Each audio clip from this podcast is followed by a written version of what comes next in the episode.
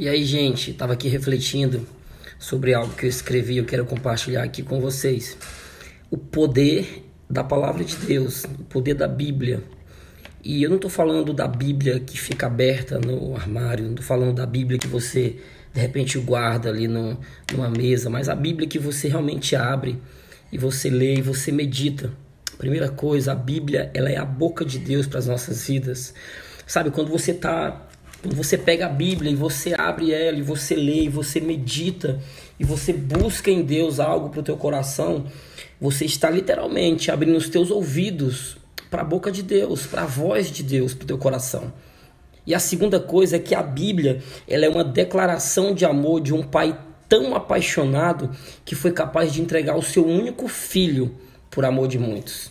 Que Deus te abençoe e que você cada dia mais valorize o poder da palavra de Deus.